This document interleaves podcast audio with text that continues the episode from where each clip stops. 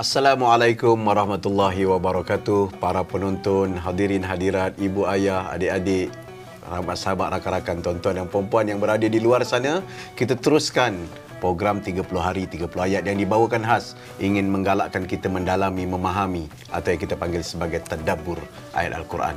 Kita masih lagi bersama dengan Al-Ustaz Fakurazi yang akan memberikan pencerahan dan juga penjelasan tafsir dan penguraian terhadap ayat yang dipilih dan insya-Allah hari ini kita akan membacakan surah Ar-Rum ayat ke-41.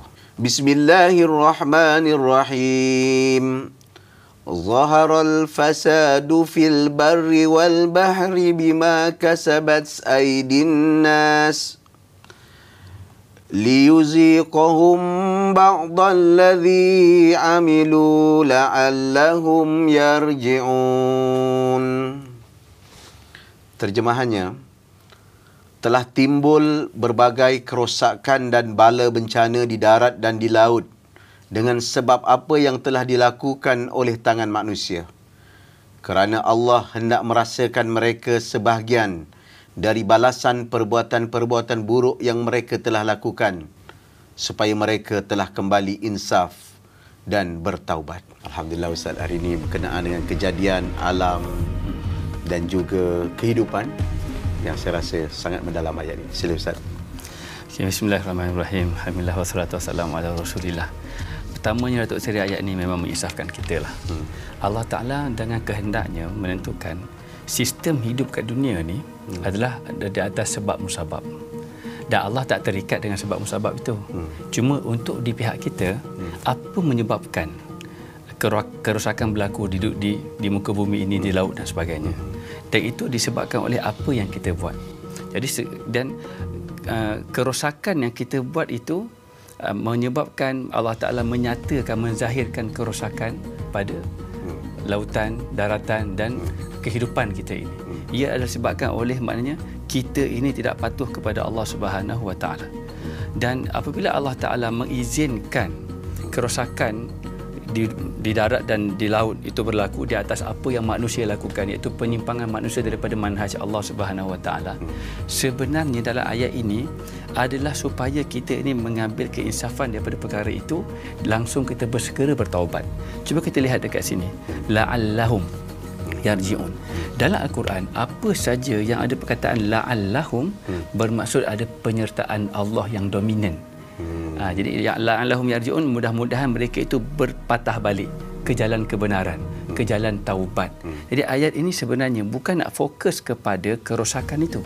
Hmm. Dan bukan nak fokus kepada manusia yang membuat perlakuan-perlakuan yang menyimpang daripada uh, hmm. pedoman ilahiyah itu. Hmm. Tetapi lebih fokus kepada bahawa bertaubat dan kembali kepada Allah itu yang lebih Allah kehendaki. Bila kita faham begitu, kita tak akan fokus kepada menyalahkan orang. Tapi kita akan fokus kepada apa yang kita perlu lakukan dan apa yang perlu kita seru kepada masyarakat untuk menangani dan berhadapi uh, berhadapan dengan kerosakan yang ada ni. Kerosakan dekat buku bumi sekarang ni tak siapa boleh nafi.